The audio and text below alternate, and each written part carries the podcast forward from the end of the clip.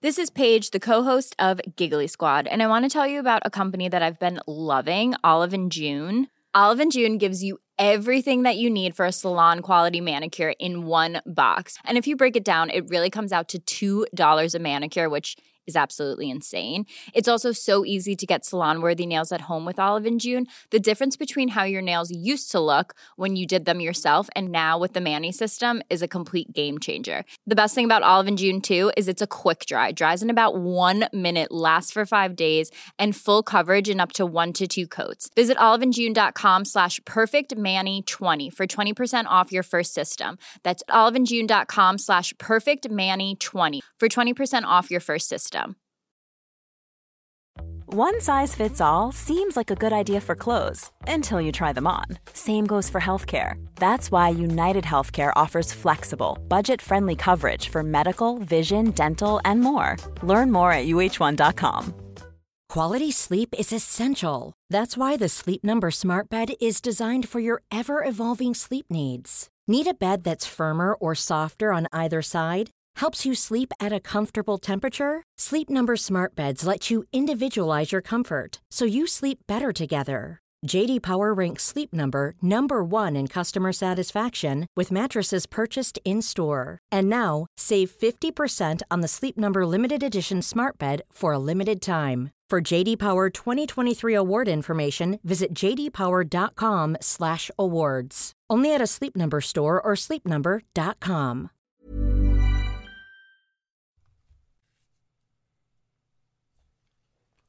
Palmemordet, Gamla stan del 3. Sveriges statsminister Olof Palme är död. 90 000. Ja, det är mord på Sveavägen. Hörde de säger att det är Palme som är skjuten. Mordvapnet med säkerhet är en Smith Wesson, en revolver kaliber .357. Inte ett svar. Finns inte ett svar. För jag har inget Polisen söker en man i 35 till 40-årsåldern med mörkt hår och lång mörk rock. Välkommen till podden Palmemordet som idag görs av mig, Dan Hörning. Idag ska vi återvända till Palmeutredningens avsnitt Z, Gamla stan och resan till biografen Grand. Om du hade hoppats på att det här var ett Christer A-avsnitt så har jag avsiktligt väntat lite för att, att jag hoppas få ut fler förhör utan censur. Så det gick ju bra när jag väntade mellan avsnitt 8 och 9 där så att jag väntar lite igen. Om du hade hoppats att det här var ett avsnitt om polisspåret så beror det på att vi inte var över 500 dollar på Patreon när jag gjorde det här avsnittet. Det finns avsnitt kvar att göra i polisspåret. Vill ni sponsra podden, gå till patreon.com, sök på Palmemordet. Det går även bra att sponsra via Swish. Om ni specifikt vill swisha för polisspåret så nämn det i swishen. Först några ord om censur. Det här som vi ska ta upp idag är gamla förhör i den meningen att de lämnades ut tidigt från Palmeutredningen. De har alltså inte censurerats i någon större utsträckning.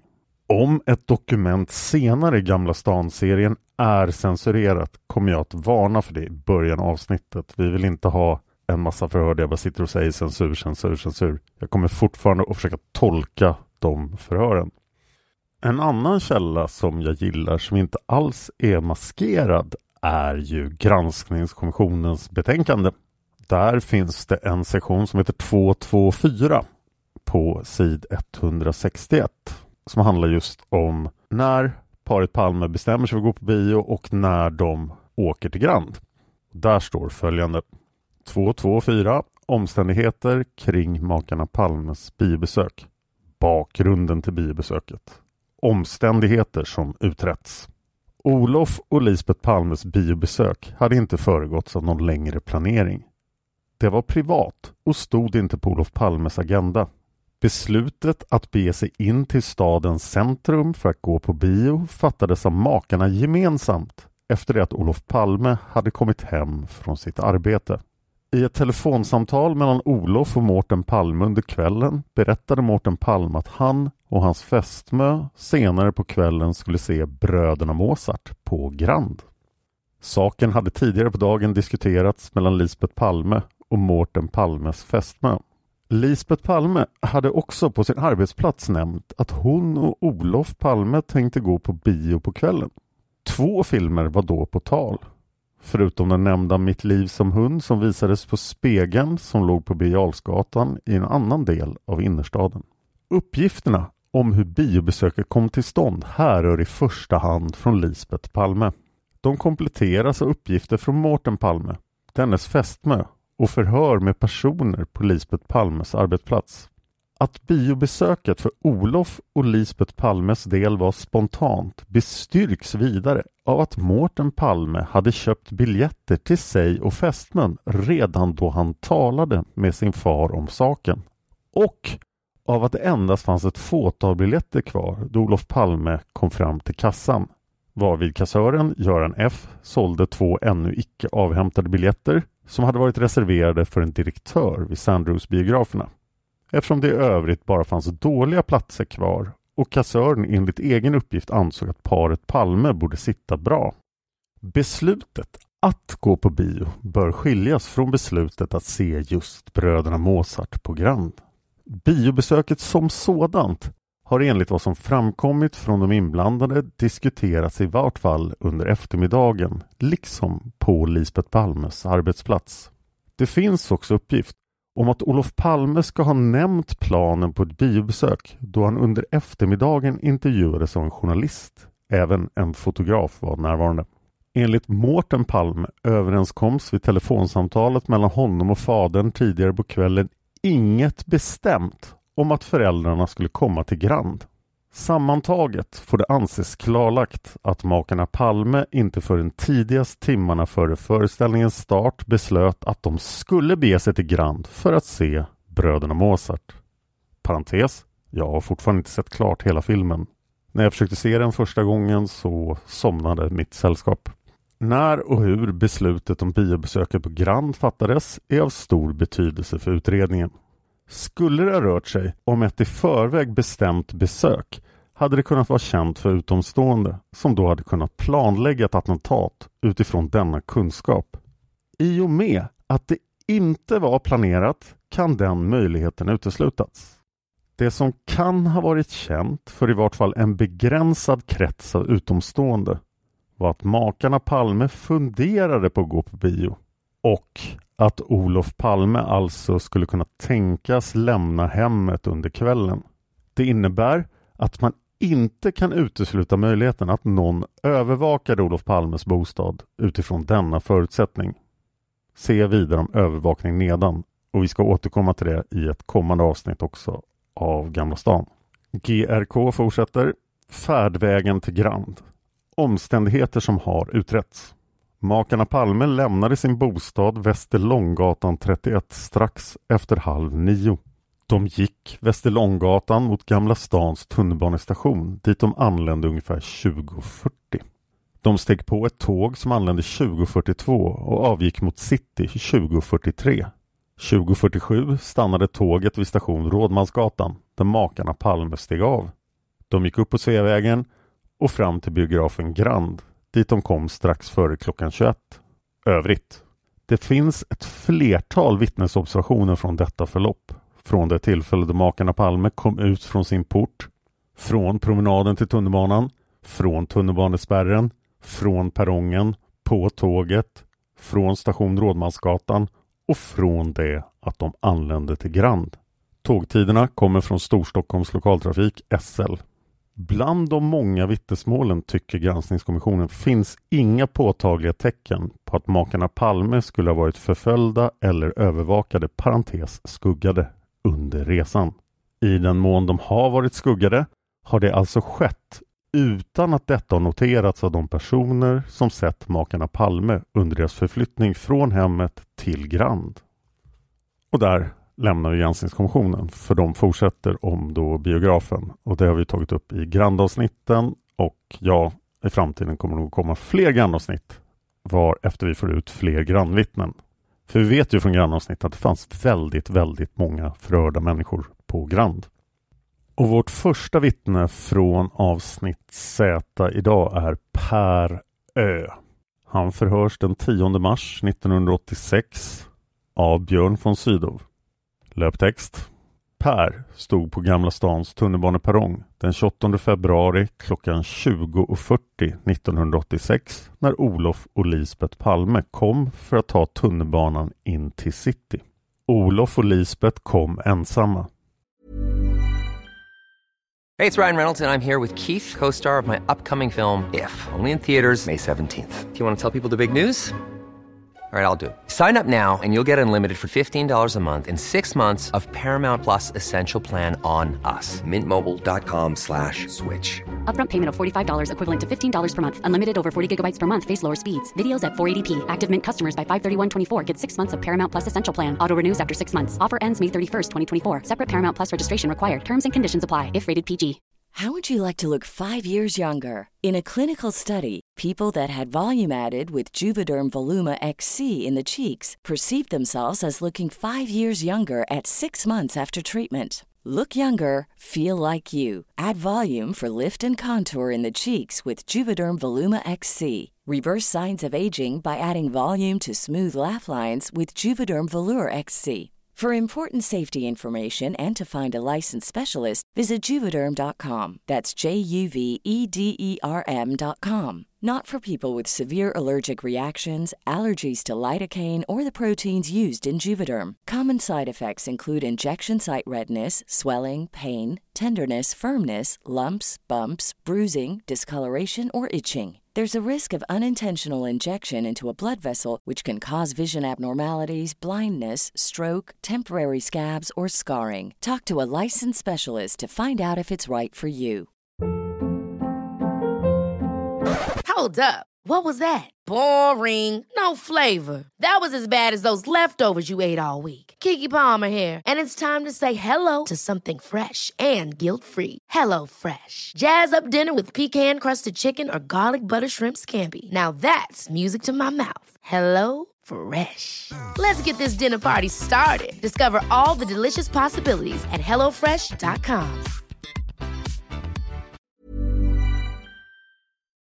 Per klev in i vagnen bakom den vagn i vilken makarna Palme klev in i. Per klev av i Hötorget. Per iakttog inget onormalt i den vagn han själv åkte i, ej heller i den vagn makarna Palme åkte i. Ej heller iakttogs något speciellt på Gamla stans tunnelbaneperrong. Innan Per tog tunnelbanan från Gamla stan gick han runt lite överallt i Gamla stan. Han iakttog inget onormalt på de gator där han gick. Nästa Z-vittne är Filip B. Och efter Filips namn står det parentes kvinna. Förhörs av Thomas Dennerby den 11 mars klockan 14.50. Händelsen har en rubrik Iakttagelse av personer. Löptext. Filip säger att hon klockan 20.11 den 28 februari 86 tog bussen från Henriksdalsringen till Gamla stan. Cirka klockan 20.25 säger hon att hon befann sig vid Gamla stans tunnelbaneperrong. Hon såg att Olof Palme stod på perrongen. Och min reflektion, hon måste då ha helt fel på tiden. Det måste ju vara en kvart senare. Tillbaks till Philips vittnesmål. Hon iakttog också två stycken män som stod en bit ifrån paret Palme. Bägge var kraftigt byggda som muskelbyggare. Det ena ansiktet säger hon sig känna igen när hon senare har tänkt efter. Signalementet på den man hon säger sig känna igen. Han är väldigt välbyggd, cirka 35 år gammal. Han har ett brunaktigt hår som till viss del kan vara blonderat. Han var iklädd en tre fjärdedels lång jacka. Hon säger att hon säkert kan känna igen honom på foto. Han är troligen grek. Hon säger att hon tror att mannen finns i polisens register efter en narkotikautredning. I den utredningen var en nattklubb på Sveavägen inblandad. Den nattklubben ligger snett emot biografen Grand åt det håll som Odengatan ligger. Hon tror att nattklubben tidigare hetat Goldfinger. Signalement man nummer två. Mannen var cirka 33 år, cirka 180 cm lång och atletiskt byggd. Hon är till 90% säker på att den mannen var svensk. Han var iklädd kostym. Hon säger vidare att 50 meter från mordplatsen bor en före detta narkotikaliga-ledares före detta hustru. Detta ska vara på Malmskillnadsgatan. Den här narkotikaledaren dömdes först till 12 års fängelse. Han fick senare sitt straff sänkt och ett vittne hade hoppat av. Förhörsledaren har anmärkt, på grund av att kvinnan pratar lite dålig svenska har jag haft svårt att till 100% förstå vad hon riktigt har menat alla gånger. Sen är förhöret märkt med en rödpenna där det står förtur, span. Så det här förhöret följs upp. Det sker den 24 mars 1986. Uppgiftslämnare Filipp B. Det är kriminalinspektör Rolf Ranbok, Jan Bylund. Och här upptäcker de att den tidigare förhörsledaren har gjort ett misstag. Löptext. Kontakt togs med Filip den 22 mars klockan 14.00. Filip är en man. Filip uppgav att han 86 02.28 åkte buss till Gamla stan och var vid perrongen cirka 20.40. Så nu är tiden korrekt. På perrongen befanns en del människor, bland annat Olof Palme med fru. Filip kommer ej ihåg några speciella personer förutom en grek som han tror sig känna igen. Greken är tillsammans med en svensk enligt Filip. Den personen Filip syftar på finns enligt uppgift av myndigheter ej i Sverige. Filip ser att Palme med fru går in i den bakre dörren på den andra vagnen. Filip själv samt greken och svensken går in genom mittendörren. Filip kliver av vid Hötorget. Kvar finns då greken och svensken samt Palme med fru. Och det var allt vi hade av det vittnet. Nästa vittne från avsnitt Z har flyttats från avsnitt K. Det är Mats B. Ja, det är den tredje Mats bland Gamla stanvittnena. Det här är alltså Mats B. Han förhörs redan den 3 mars klockan 18.35 av L.E. Andersson. Fredagen den 28 februari klockan 20.30 befann sig Mats på Gamla stans tunnelbanestation för att möta en bekant. Denne kom dock inte förrän klockan 20.50. Under tiden stod Mats på perrongen för södergående tåg. Han såg på plattformen för norrgående tåg en kvinna som han tyckte var Lisbet Palme. I hennes sällskap var en man, men Mats såg inte vem det var eftersom han hade en pälsmössa neddragen på huvudet. Cirka tre meter från Lisbet Palme stod ett ungt par, en kille och en tjej. Mats tyckte sig även se en mörk man med svart skägg och glasögon. Mannen hade en blank mörk täckjacka. Han var barhuvad och mörkhårig. Då tåget med kompisen kom in på stationen skymdes Lisbet Palme och Mats såg därefter inte mera. Men Mats lämnar en ny uppgift redan senare samma dag. Den 3 mars klockan 20 Uppgiftsmottagare är kriminalinspektör Dick Lönnblad. Mats berättar att han på fredagskvällen den 28 februari 86 klockan 20.45 stod på perrongen vid Slussens tunnelbana och väntade på en person som skulle komma med ett norrifrån kommande tunnelbanetåg. Han såg att två personer kom upp för trapporna för tåg kommande söderifrån på perrongen. De blev stående vid uppgången. Han gjorde den reflektionen för sig själv att det var konstigt att det inte är mer folk ute en fredagskväll. Han igenkände kvinnan som Lisbeth Palme, men mannen kunde han inte känna igen. Strax efter det första paret kom en man och en kvinna i 25-årsåldern upp för trapporna. De stod två, tre meter från Lisbeth Palme och mannen. Det yngre paret hade vita byxor och svart mössa. Parentes, detta par hade ringt till Bonnet. Det fanns inga andra människor på perrongen. Min reflektion Slussen måste uppenbarligen vara jättefel. Det är ju Gamla stan. Och Mats hörs en tredje gång klockan 14.30 den 4 mars, alltså nästa dag, av ingen mindre än Kai Hane. Och här har vi en längre berättelse. Mats uppger att han hade stämt träff med sin kusin som är hundförare hos polisen i Södertälje, Bengt Erik L. Mats kom norrifrån med T-banan och gick över till södergående plattform för att möta kusinen. Han såg på tidtabellen att det var tio minuter till dess att nästa tåg som kusinen kunde komma med. Klockan var då 20.31 enligt klockan i tunnelbanan. Mats gick därför ner till kiosken under tunnelbanan för att handla. En äldre dam expedierade. Före honom stod en yngre kvinna. Vid uppgången norrut stod ett ungdomsgäng, cirka åtta stycken i 17-årsåldern. De var berusade och skräniga. Mats återvänder till södergående plattformen och i samband med att ett tåg kommer in kommer gänget upprusande. En håller upp dörrarna åt de andra. Mats tittar på norrgående plattformen och får se en kvinna som han känner igen som Lisbeth Palme. Hon talar med en man i skinnmössa nedtryckt tämligen djupt på huvudet. Mats antar att detta är Olof Palme men han ser ej ansiktet och är därför ej helt säker. Palme vänder sig om och går söderut några meter och tittar på reklamskyltar. Efter paret Palme har det kommit upp en kille och tjej och Mats tittar på dem för att se om de ska reagera på Palme, vilket de inte gör. Killen tittar bara efter eventuella inkommande tåg. Palme återvänder till Lisbeth Palme. I samband med att Mats tittar mot Palmes försöker se om det är Olof Palme har han en minnesbild av att en man passerar och för ett ögonblick skymmer Palme. Mannen kan eventuellt ha kommit upp efter Palme genom norra uppgången, är dock osäkert. Utom det unga paret, Palme samt eventuellt mannen finns inga personer på södra delen av perrongen. Mats reagerade för att mannen liknade en bekant. Det var dock ej denne, tittade övrigt ej efter mannen. Det senaste han såg av denne var när mannen gick mot norra delen av perrongen. Det kan ha funnits några personer enligt Mats, högst en eller två, på norra delen av perrongen. Paret Palme stod vid norra perronguppgången. Om det hade varit någon uppseendeväckande person eller fler personer anser Mats att han skulle lägga märke till detta. Han fick vid tvåtiden på natten höra om Palmemordet och gick noggrant igenom vad han hade sett av Palme. Efter detta klockan 20.49 enligt klockan på tunnelbanan kom kusinens tåg in. Varvid bägge samtalande gick till Gamla stan. Det var folk i tunneln under men ingen som Mats la märke till. Den man som passerade Palme var i åldern 25 till 40 år medellängd med svart helskägg. Säker iakttagelse. Hade midjekort blank mörkblå täckjacka. Mats har inget minne av att mannen bar något. Eventuellt kan mannen haft en kraftig toppluva. Men Mats säger att detta kan vara en felaktig minnesbild. Och den skulle då uppstått av att hans vän, som liknar mannen, brukar bära en sådan.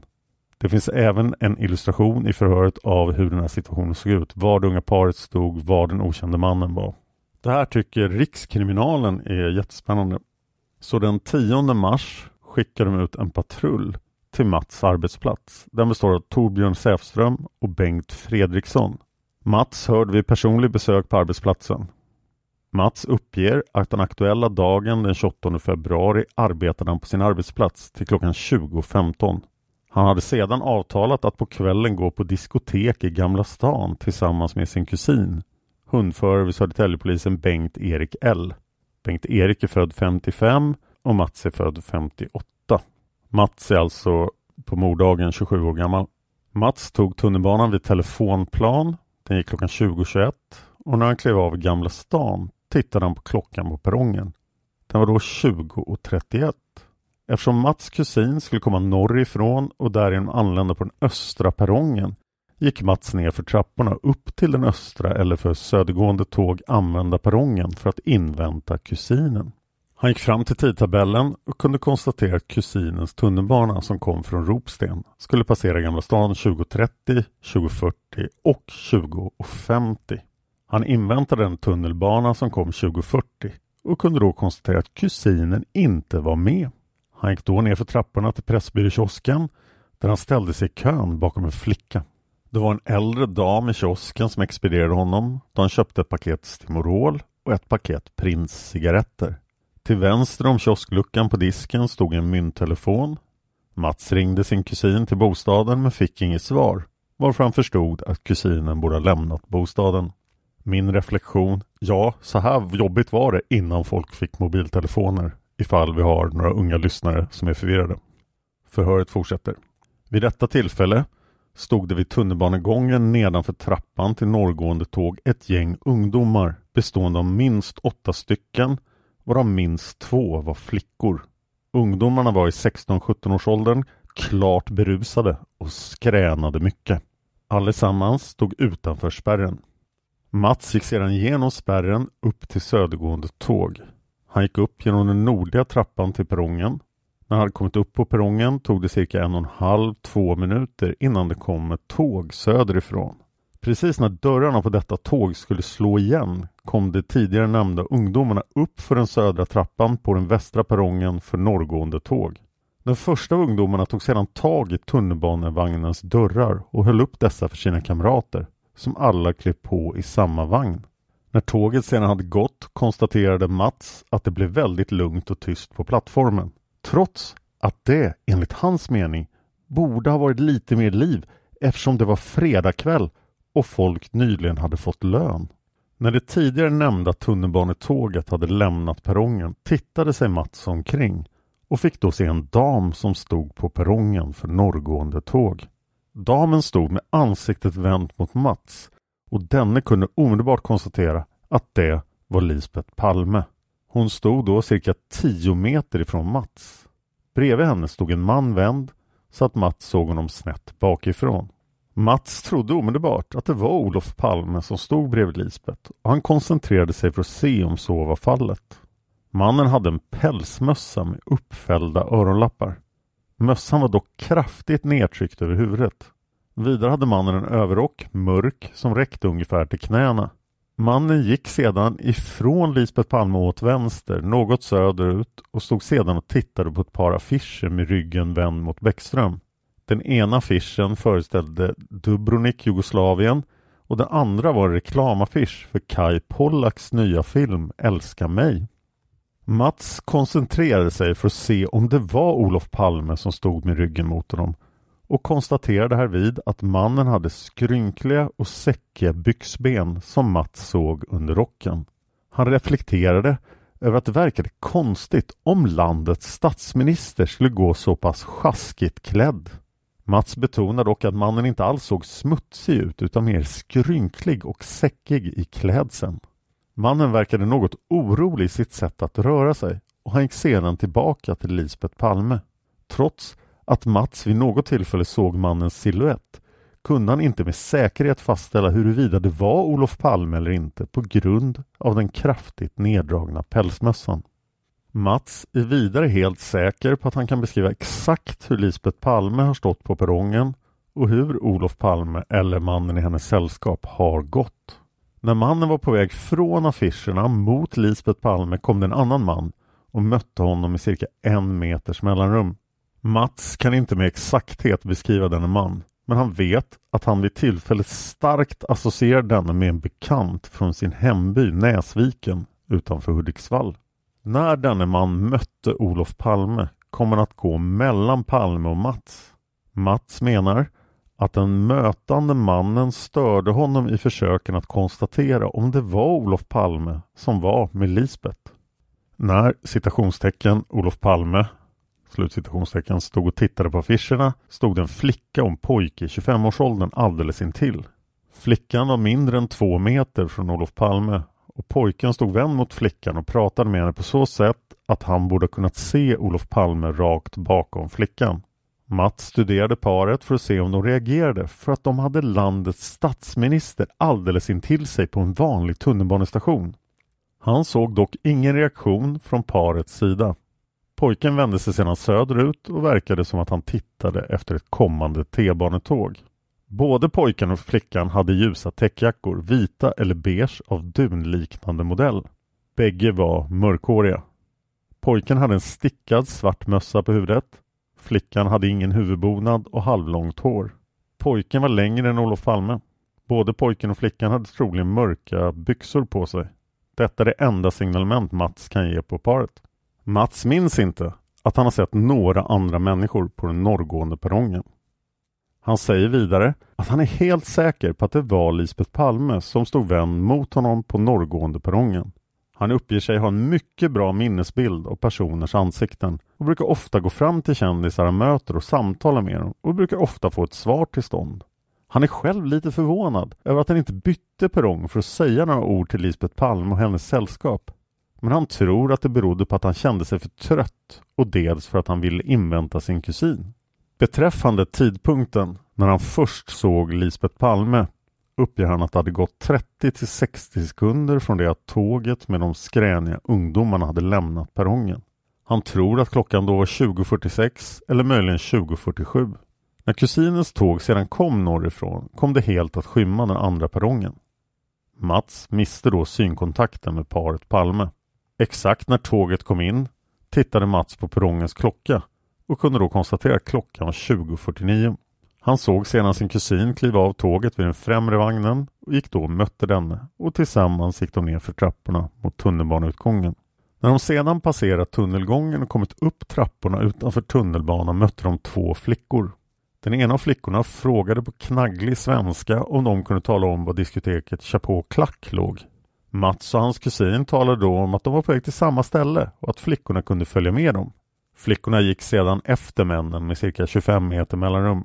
I kön utanför diskoteket hörde sedan Mats hur några andra tilltalade flickorna och kunde härvid konstatera att den som hade pratat knagglig svenska tydligen var från Irland och den andra från USA.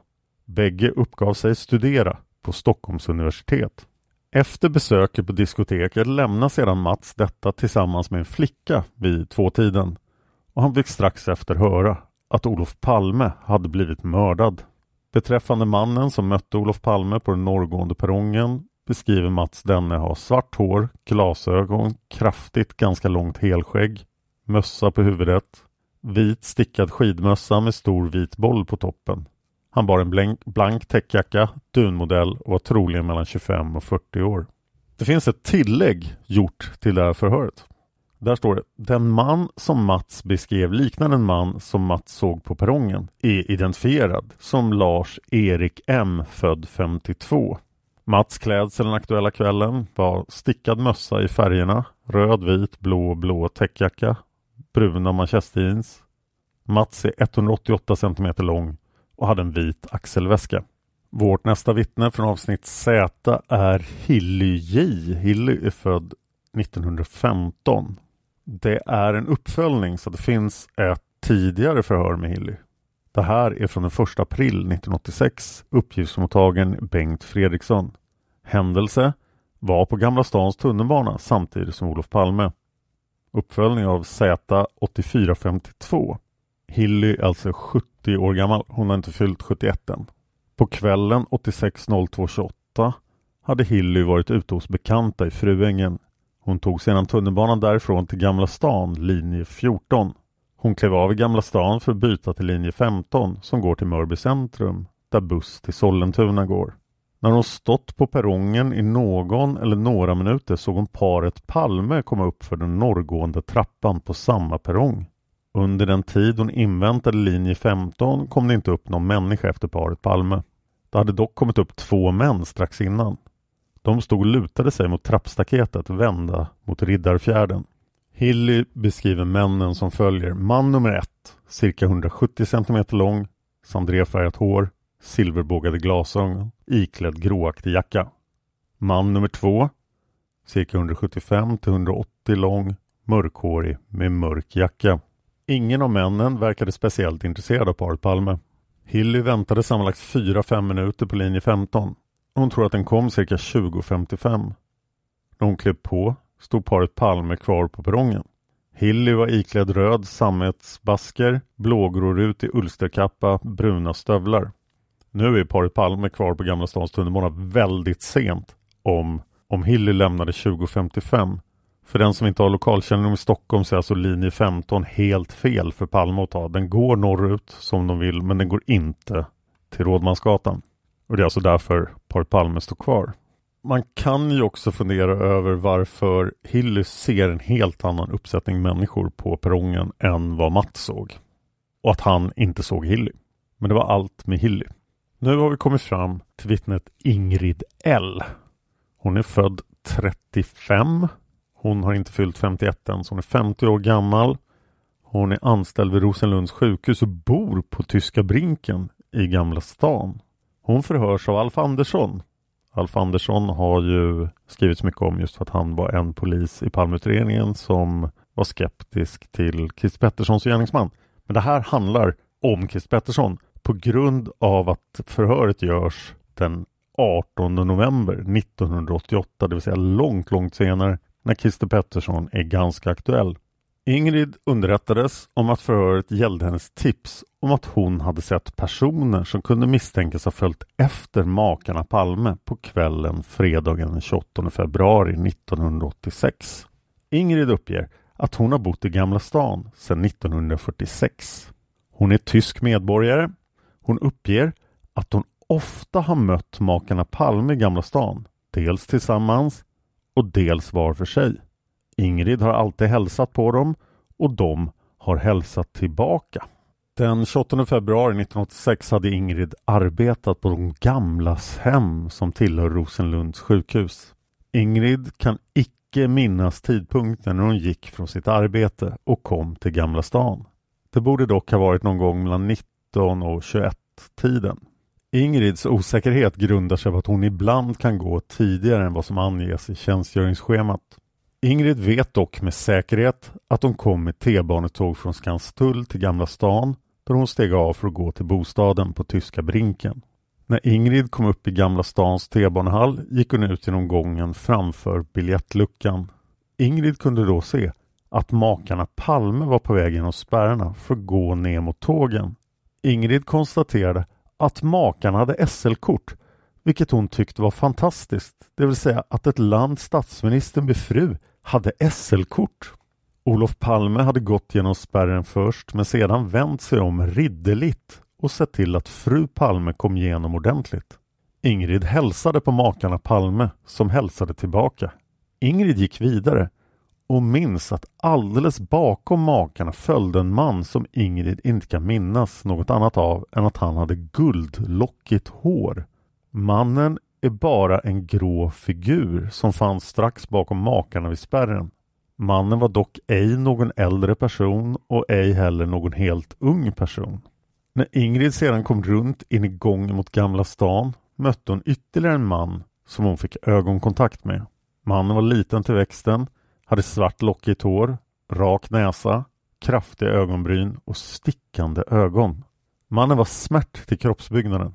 Mannen gick med korta, raska steg. Mannen var iklädd en midjekort mockajacka som var brunaktig. Ingrid vill minnas att mannen hade en beige tröja. Mannen var ungdomlig. Han var knappast 40 år utan var betydligt yngre. Men Ingrid kan ej lämna någon åldersbestämmelse. Ingrid rekapitulerar signalementet som att mannen var liten och späd, ungdomlig med ganska burrigt svart hår, kraftiga ögonbryn, väldigt rak näsa och intensiv blick, gående med korta, snabba steg. Mannen var helt säkert utlänning med ledning av utseende och ansiktsform. Den av massmedia spridda fantombilden stämmer bra in på mannens ansikte. Ingrid uppger att mannens blick var så intensiv att hon fick reaktionen ”Vad nu då? Vad var det med honom?” Av utseendet kan Ingrid tänka sig att mannen kunde vara kurd eller en annan person av liknande kategori. Den person som var alldeles bakom makarna Palme vid de automatiska tunnelbanespärrarna såg hon aldrig i ansiktet och var ej heller uppmärksam på denne man. Ingrid beskriver mannen som varande lång. Hon är själv 163 centimeter och tyckte att Palme var en långväxt person. Mannen bakom Palme var troligen något längre än Palme. Mannen var dock ej att betrakta som jättelång. Ingrid uppger att hon har svårt att känna igen människor som är flyktigt bekanta om de har andra kläder på sig när hon har sett dem. Ingrid tror sig endast kunna uttala sig om viss möjlighet att identitet kan föreligga med den mindre av de män hon tidigare har beskrivit och eventuella personer som hon skulle kunna konfronteras med i utredningssammanhang. Ingrid har ganska tidigt talat om sin iakttagelse för sin dotter Solveig som är 21 år gammal och för närvarande studerar på Tekniska högskolan. Solveig har påverkat Ingrid att meddela sin iakttagelse till polisen. Ingrid har tvekat om att lämna sitt tips med anledning av att det i massmedia framgått att mördaren har varit iklädd en blå täckjacka. Ingrid vet att det är kvällen den 28 februari 88. Det står faktiskt 88. Hon såg makarna Palme i T-banan med anledning av att hon påföljande morgon steg upp mycket tidigt för att gå till arbetet och då fick höra nyheten om Palmemordet. Ingrid hörde detta i en radioutsändning. Ja, man kan reflektera över att hon med all säkerhet blev förhörd för att de hoppades att det här skulle leda till Christer Pettersson. Och sen kom ett signalement som lät mera som PKK. Och det är då baserat på tidpunkten den 18 november 1988. Nästa vittne har tre Z i sitt namn. Det är Sergius Z. Sergius förhörs den 2 mars klockan 14.10 av kriminalinspektör T Nilsson. Sergius satt som spärrvakt i Gamla stan när paret Palme köpte biljetter och passerade spärren. Sergius observerade att inom loppet av 5 till 10 sekunder så var det ingen som gick igenom automatspärren eller den manuella spärren. Och just spärrvakten är ganska självklart då att Palmeutredningen har förhört. De förhör honom igen den 5 mars klockan 10.30. Det är Gustav Bonnet som sköter det här. Händelse Sergius satt som spärrvakt den aktuella kvällen på Gamla stans tunnelbanestation mellan 18.40 och 21.20. Sergius uppger att han har redan talat med någon på spaningsroten igår kväll 860304 som satt på Kurt Krantz telefonnummer eftersom Krantz redan hade gått hem. Sergius uppger att han såg Olof Palme när denne och dennes fru kom till stationen. Olof Palme löste biljett för 6 kronor samt växlade några ord med Sergius. Lisbeth Palme hade månadskort men båda passerade förbi Sergius. Sergius är nästan 100% säker på att ingen människa gick förbi spärren de närmaste 10-20 sekunderna efter paret Palme. Dessa sekunder är en ganska lång tid när man sitter i spärren, enligt Sergius. Paret Palme han försvinna upp för trapporna innan någon kunde tänkas ha passerat genom spärren. Han kan inte säga hur lång tid innan paret Palme kom till spärren som någon hade passerat där och gått ut på perrongen.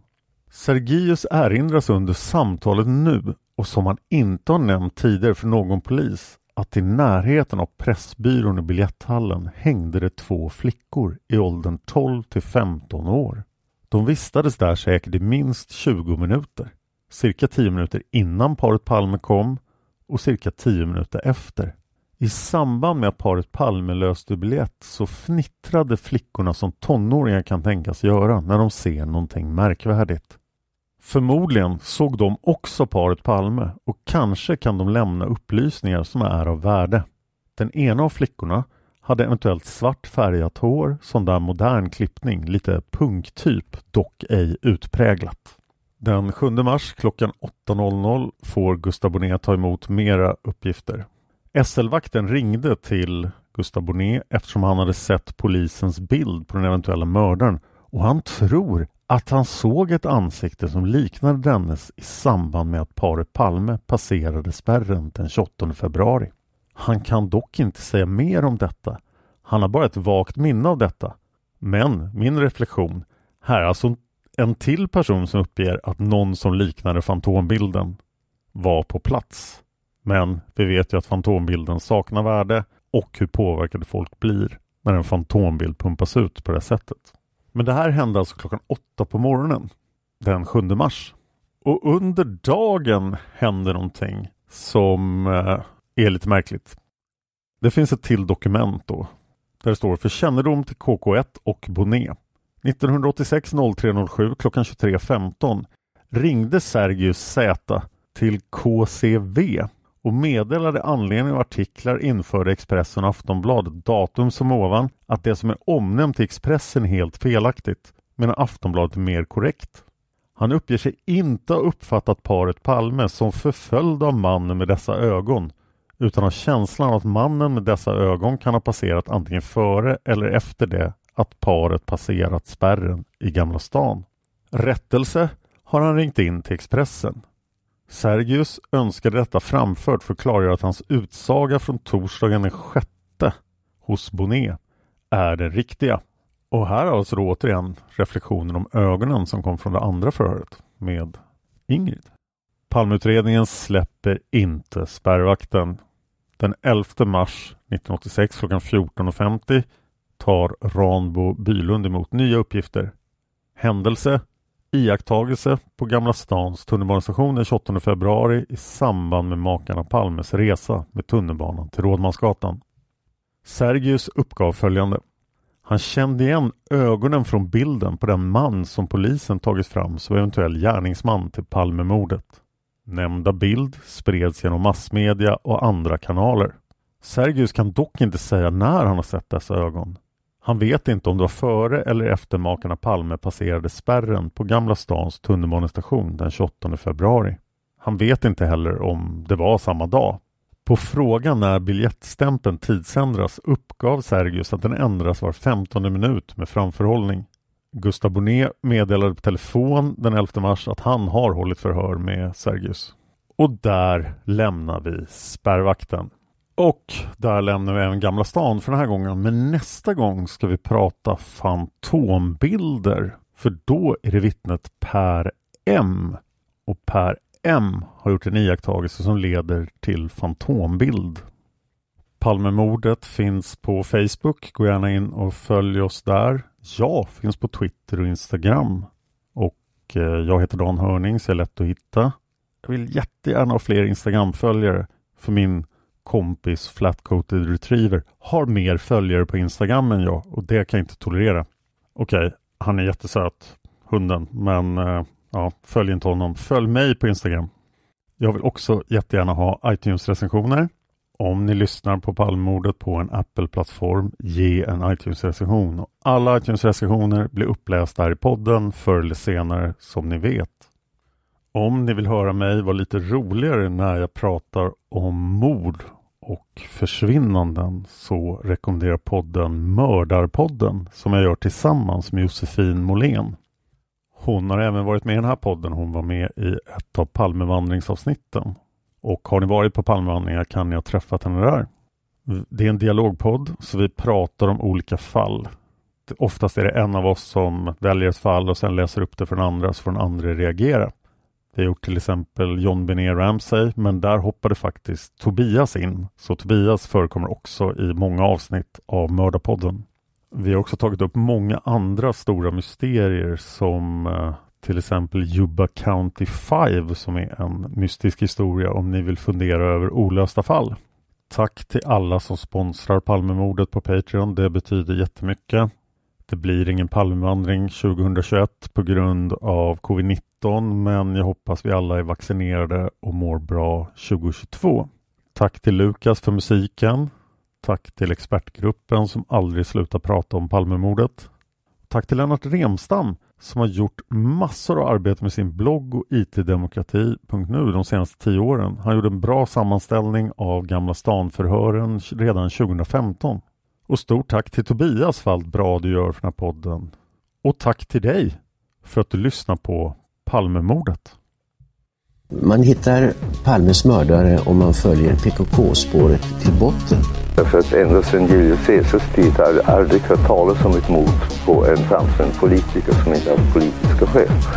Polisens och åklagarens teori var att han ensam hade skjutit Olof Palme. Och det ledde också till rättegång men han frikändes i hovrätten.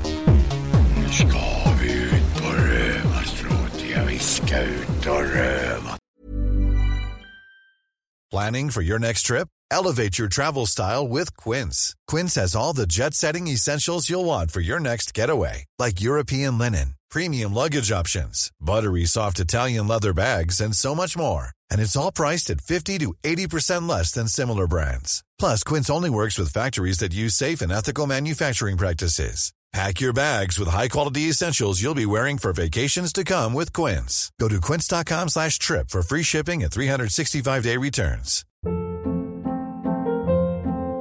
Hold up. What was that? Boring. No flavor. That was as bad as those leftovers you ate all week. Kiki Palmer here, and it's time to say hello to something fresh and guilt-free. Hello Fresh. Jazz up dinner with pecan-crusted chicken or garlic butter shrimp scampi. Now that's music to my mouth. Hello Fresh. Let's get this dinner party started. Discover all the delicious possibilities at hellofresh.com. When you make decisions for your company, you look for the no-brainers. If you have a lot of mailing to do, stamps.com is the ultimate no-brainer. Use the stamps.com mobile app to mail everything you need to keep your business running with up to 89% off USPS and UPS. Make the same no-brainer decision as over 1 million other businesses with stamps.com. Use code program for a special offer. That's stamps.com, code program.